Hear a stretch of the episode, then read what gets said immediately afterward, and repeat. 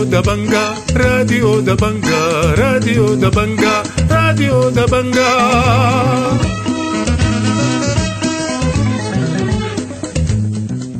أهلا ومرحبا بكم مستمعي راديو دبنجا الأعزاء في برنامجنا اليوم الثلاثاء الموافق 17 يناير عام 2023 برنامجنا بيشتمل على نشرة الأخبار وبرامج أخرى متفرقة ولكن في البداية حنقدم لكم نشرة الأخبار وإليكم عناوينها.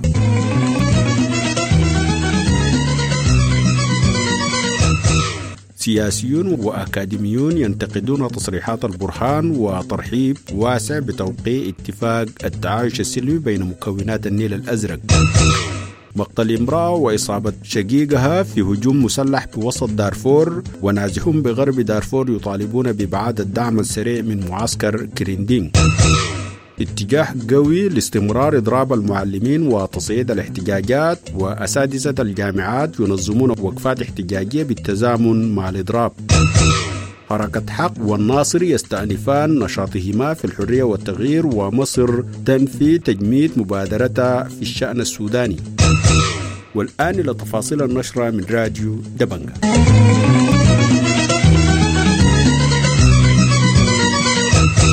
قال عادل خلف الله المتحدث باسم حزب البعث الاشتراكي إنه تصريحات البرهان المتكررة أمام الوحدات العسكرية بشأن تدخل السياسيين في الجيش تعتبر تهريضا ضد الأحزاب السياسية والتحول الديمقراطي وقال عادل خلف الله في مقابلة مع راديو دبنجا إنه تصريحات البرهان تعبر عن عدم حرصه على الانتقال الديمقراطي وتستبطن رفضه الخروج الحقيقي والفعلي للقوات المسلحة من السياسة واعتبر الخطوات محاولة من البرهان للتعامل مع الجيش كأنه حزب سياسي يتبع له والسعي لتوظيفه ضد الشعب والأحزاب وضد الانتقال الديمقراطي. وأضاف في هذا الخصوص غائب الانقلاب ماضي باتجاه تعبئة القوات المسلحة وكأنها حزب سياسي له ويوظف باتجاه تعبئته ضد الشعب وضد الأحزاب. اللي هو يعني ضد الانتقال الديمقراطي. اعتبر البروفيسور صلاح الدومة أستاذ العلوم السياسية بالجامعات السودانية تصريحات البرهان الأخيرة. محاولة للالتفاف والنقوص عن تعهداته السابقة بعدم تدخل الجيش في السياسة وترك أمر السياسة وتشكيل الحكومة للمدنيين. وقال البروفيسور صلاح الدومة لراديو دبنجا أنه خطاب البرهان متناقض ويتناقض أيضا مع أقوال وتصريحات سابقة. وأضاف البروفيسور صلاح الدومة في هذا الخصوص ده دليل على أنه أدار ظهره لتعهداته السابقة لا يتدخل في القضايا السياسية والشؤون السياسية ويترك أمر السياسة وتشكيل الحكومة والإدارة السياسية القادمة للمدنيين. ده التفاف ونقوص للعهود السابقة ويعني هذه ليست أول مرة يعني ينقص فيها البرهان عن تعهداته السابقة. من جهة أخرى أكد البروفيسور صلاح الدومة أنه خطاب البرهان موجه للفلول وللدولة العميقة. وحول اتهام الحكومة السودانية بتجنيد مرتزقة للحرب في دولة أخرى في إشارة إلى ما يتردد عن محاولة التغيير في إفريقيا الوسطى أوضح البروفيسور صلاح الدومة أنه نفي البرهان دليل إثبات وقال نحن تعودنا على كذبهم خلال مسيرة حكمهم التي امتدت لعقود. وأضاف البروفيسور صلاح الدومة في هذا الخصوص الخطاب ده طبعا هو موجه للفلول أولياء نعمته. الفلول والدولة العميقة. هو داير يقول أنه المدنيين أو قوى إعلان حرية التغيير هم اللي بيخضعوا للسفارات الأخرى وهم يعني هناك أجندات يعني مرسومة لهم عليهم تنفيذها وكذا يعني. أنت ما هذه الجهه اللي بتتهمها بكل هذه الاتهامات وقعت معها اتفاق. قال المك الفاتح عدلان ناظر عموم قبائل النيل الأزرق إنه الاتفاق الإطاري للتعايش السلمي الذي جرى توقيعه يوم الأحد في الدمازين يهدف لوقف العدايات واعتبره خارطة الطريق للتواصل بين الفرقاء وصولا للصلح الدائم. وقال في مقابلة مع جولة السودان اليوم في راديو دبنجا إنه المرحلة الحالية تتضمن تكوين آلية من الإدارة الأهلية والشباب والحكومة والخبراء والأعيان لنشر ثقافة السلام ونبذ العنف وإيجاد الحلول اللازمة وأضاف في هذا الخصوص. وقف العدايات يعتبر ده خارج الطريق لتواصل مع القاعدة للوصول لاتفاق بين المرحلة الأولى دي هي يعني تكوين اليه من الإدارة الأهلية ومن الحكومة ومن الشباب من الشباب بالتحديد والخبراء والأعيان.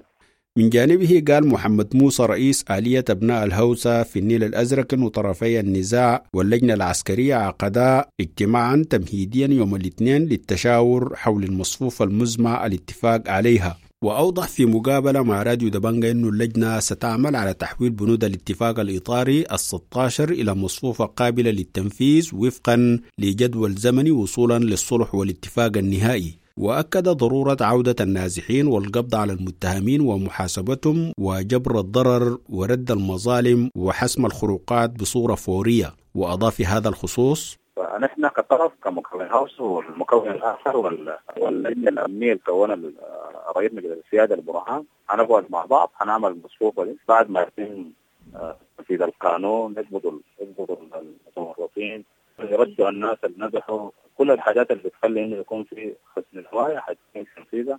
بعد الناس بتفكر في كيف تتم الصلح الصلح النهائي بعد جبر الدور ورد المظالم.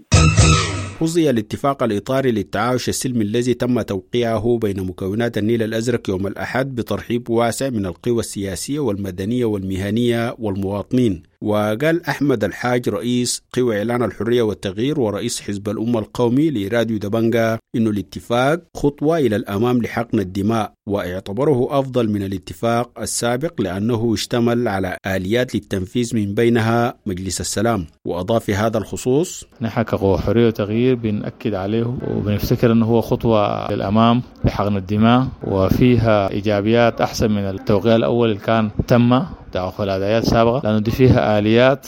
بتاع تنفيذ الوقف العدايات. من ضمنها مجلس السلام الموجود أصلا بشكل أنه يتم تدعيمه بقوة أخرى. من جانبه قال بكر الدرويش سكرتير الحزب الشيوعي في النيل الأزرق إنه الاتفاق الإطاري للتعايش السلمي بين مكونات النيل الأزرق خطوة إيجابية في الاتجاه الصحيح ودعا لدمج مبادرات الخريجين والرياضيين وغيرها في مبادرة واحدة وأضاف بكر درويش الخطوة الخطوة بالنسبة لنا نحن خطوة جادة يعني في إنه آه يجيبوا الشيوخ يكونوا هم جزء من من من الصلح. آه بعد ذاك يعني المفروض تسبق على ذاك حاجات ثانية يعني. آه الشكل بتاع الديات الشكل بتاع بتاع تعويضات للطرفين الشيء تم في في في الحريق الآثار اللي حصلت للجانبين. قتلت دار السلام محمد آدم 22 سنة وأصيب شقيقها يوم الأحد في هجوم شنه مسلحون على عرب بوفلو تابعة للمركز الصحي في خور. كل في الطريق بين زالينجي وسقادر بمحلية نرتدي وقال أقارب القتيلة لراديو دبنج أنه ثلاثة مسلحين يستقلون موترين أطلقا النار على العربة مما أدى لمقتل دار السلام وإصابة شقيقها حسين آدم 32 سنة. وأشاروا إلى فتح بلاغ بالحادث لدي الشرطة الموحدة في منطقة ساقادر ودفن الجثمان بالمنطقة. وأضاف أحد أقارب القتيلة في هذا الخصوص كان في عربية جاي من زالينجا. عند أريس جاي كبكابية وقبل ما يوصلوا في منطقة سغدر وقاموا لإطلاق أعيرة نارية وقتل مواطنة دار السلام محمد آدم تور وأصيب أخيه حسين محمد آدم تور. طالب نازحون من معسكر كريندينج 2 بولاية غرب دارفور بإبعاد قوات الدعم السريع التي ارتكزت داخل المعسكر منذ خمسة أيام. وقالت نادية وهي عضو لجنة معسكرات غرب دارفور لراديو دبنجا إنه النازحين يطالبون بإبعاد القوات بسبب اتهامات تتعلق بضلوعها في الهجمات السابقة. وطلبت باستبدال القوات بالشرطة والاحتياطي المركزي وتمركزها خارج المعسكر. وأضافت في هذا الخصوص دول جابهم خدوهم في معسكر كريندينج 2 وبعد خمسة أيام. ونحن أصلا قوات ما دايرين داخل المعسكر. في إذا كان من ناحية تأمينية نحن دايرين قوات نظامية مثل الجيش والشرطة والاحتياط المركزي. القوات دول برضو لازم يكونوا في أطراف المعسكر. طالب اللاجئون السودانيون المعلمون في مدارس معسكر أركو سيني بشرق تشاد بزيادة الحوافز الشهرية بسبب غلاء المعيشة وتوقف توزيع الحصص الغذائية. وسلم المعلمون مذكرة لمنظمة جيرس عبر منسق التعليم التابع للمنظمة في مكاتبها في مدينة جرس التشادي يوم الجمعة الماضي مؤكدين أنهم وأسرهم غير مستفيدين من توزيع المبالغ المالية التي تجري الآن. أعلنت لجنة الأطباء المركزية حصر خمسة إصابات في مواكب 14 يناير وأوضحت اللجنة في تقرير ميداني أنه من بين الإصابات حالة إصابة بعبوة غاز مسيل للدموع في الرأس أدت لحدوث كسر في الفك. من جهة أخرى أعلنت تنسيقيات لجان مقاومة ولاية الخرطوم الخروج في موكب 17 يناير إلى القصر الجمهوري تحت شعار ضاقت خلاص لإسقاط الانقلاب العسكري. هدد المجلس الأعلى لنظارات البيجا جناح الناظر ترك بإغلاق الشرك في حال إصرار قوى الاتفاق الإطاري على إقامة ورشة شرق السودان وقال طه فكي شيخ طه الأمين العام للمجلس في بيان أنه عقد الورش بمعزل عن أصحاب المصلحة الحقيقيين تحدي جديد وقال إنه الإصرار على تجاوز مطالب أهل الإقليم بفرض وصايا جديدة هي بمثابة هدر الاستقرار النسبي الذي يسود الإقليم. استأنفت حركة حق والحزب الوحدوي الناصري نشاطهما في قوى الحرية والتغيير بعد توقف لأكثر من شهر على خلفية توقيع الاتفاق الإطاري. وقال الحركة والحزب في بيانات منفصلين إن القرار جاء بعد عقد اجتماعات منفصلة مع لجنة مكلفة من الحرية والتغيير. وقالت حركة حق إنها تعتزم التوقيع على الإعلان السياسي والمساهمة في بلورة آراء مشتركة حول القضايا المتبقية وصولا للاتفاق النهائي والتوقيع عليه. اشتكى طلاب في جامعة الخرطوم من تزايد أعمال النهب والسرقة في شارع الجامعة تحت تهديد السلاح الأبيض مشيرين إلى وقوع خمسة أحداث نهب يوم الأحد وإصابة طالبتين بجروح. وكشف طلاب عن نهب مقتنيات ثلاثة طالبات جدد عصر الأحد في شارع الجامعة شرق بوابة النشاط بواسطة ثلاثة أفراد على دراجة نارية موتر. أكد أحد شهود الاتهام في بلاغ مقتل رقيب استخبارات خلال الجلسة التي أقيمت صباح الاثنين في معهد العلوم القضائية بالخرطوم إنه لم يرى أي من المتهمين في مسرح الجريمة. وأوضح أحد أعضاء هيئة الدفاع في تصريحات صحفية إنه شاهد الاتهام قال إنه صور القتيل وهو ملقي على الأرض. وقال المحامي إنه المحكمة استمعت خلال الجلسة لثلاثة شهود اتهام وإنها ستستمع خلال الجلسات القادمة ل 22 شاهدا. رحب ناشطون في مدينة بورسودان باتفاق حكومة ولاية البحر الأحمر وشركة جياد الأحد لإمداد المدينة بمياه الشرب من نهر النيل ولكنهم شككوا في جدية الحكومة في تنفيذ المشروع. وقال الناشط علي محمد لراديو دبنجا إنه مصادر المياه المتاحة حاليا لا يمكن الاعتماد عليها خاصة مع تنامي المدينة وزيادة الكثافة السكانية. ومن جهة تانية شكك الصحفي أمين سنادة في جدية الحكومة في تنفيذ الاتفاق وقال لراديو دبنجا وأفتكر بإنه القضية بتاعت المياه بتاعت البحر الأحمر بغض النظر عن إنها من النيل أو بانها تتعمل دراسات هي تحتاج إلى نقاش عملي ونقاش علمي بعيدا عن العاطفة ودغدغه المشاعر بتاعت الجماهير وتحتاج إلى مواجهة.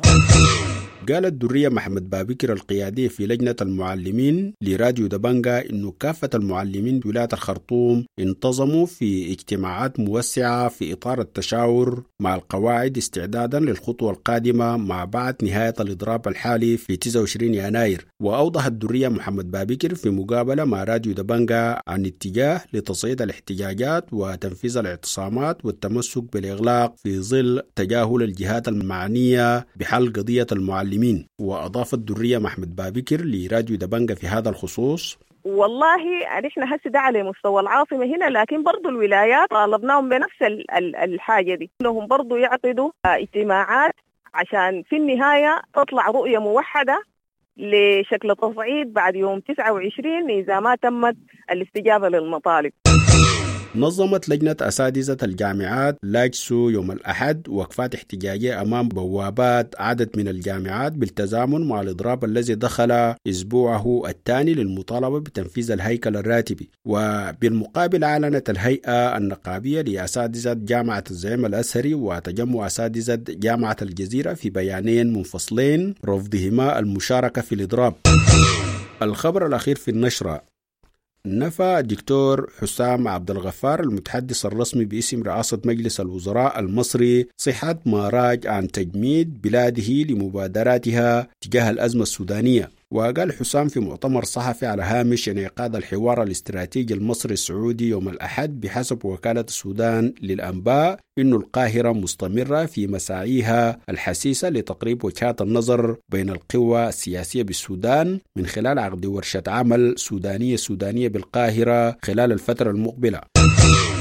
مستمعينا الأعزاء بهذا الخبر تنتهي نشرة الأخبار اللي قدمناها لكم من راديو دبنجا وإلى اللقاء.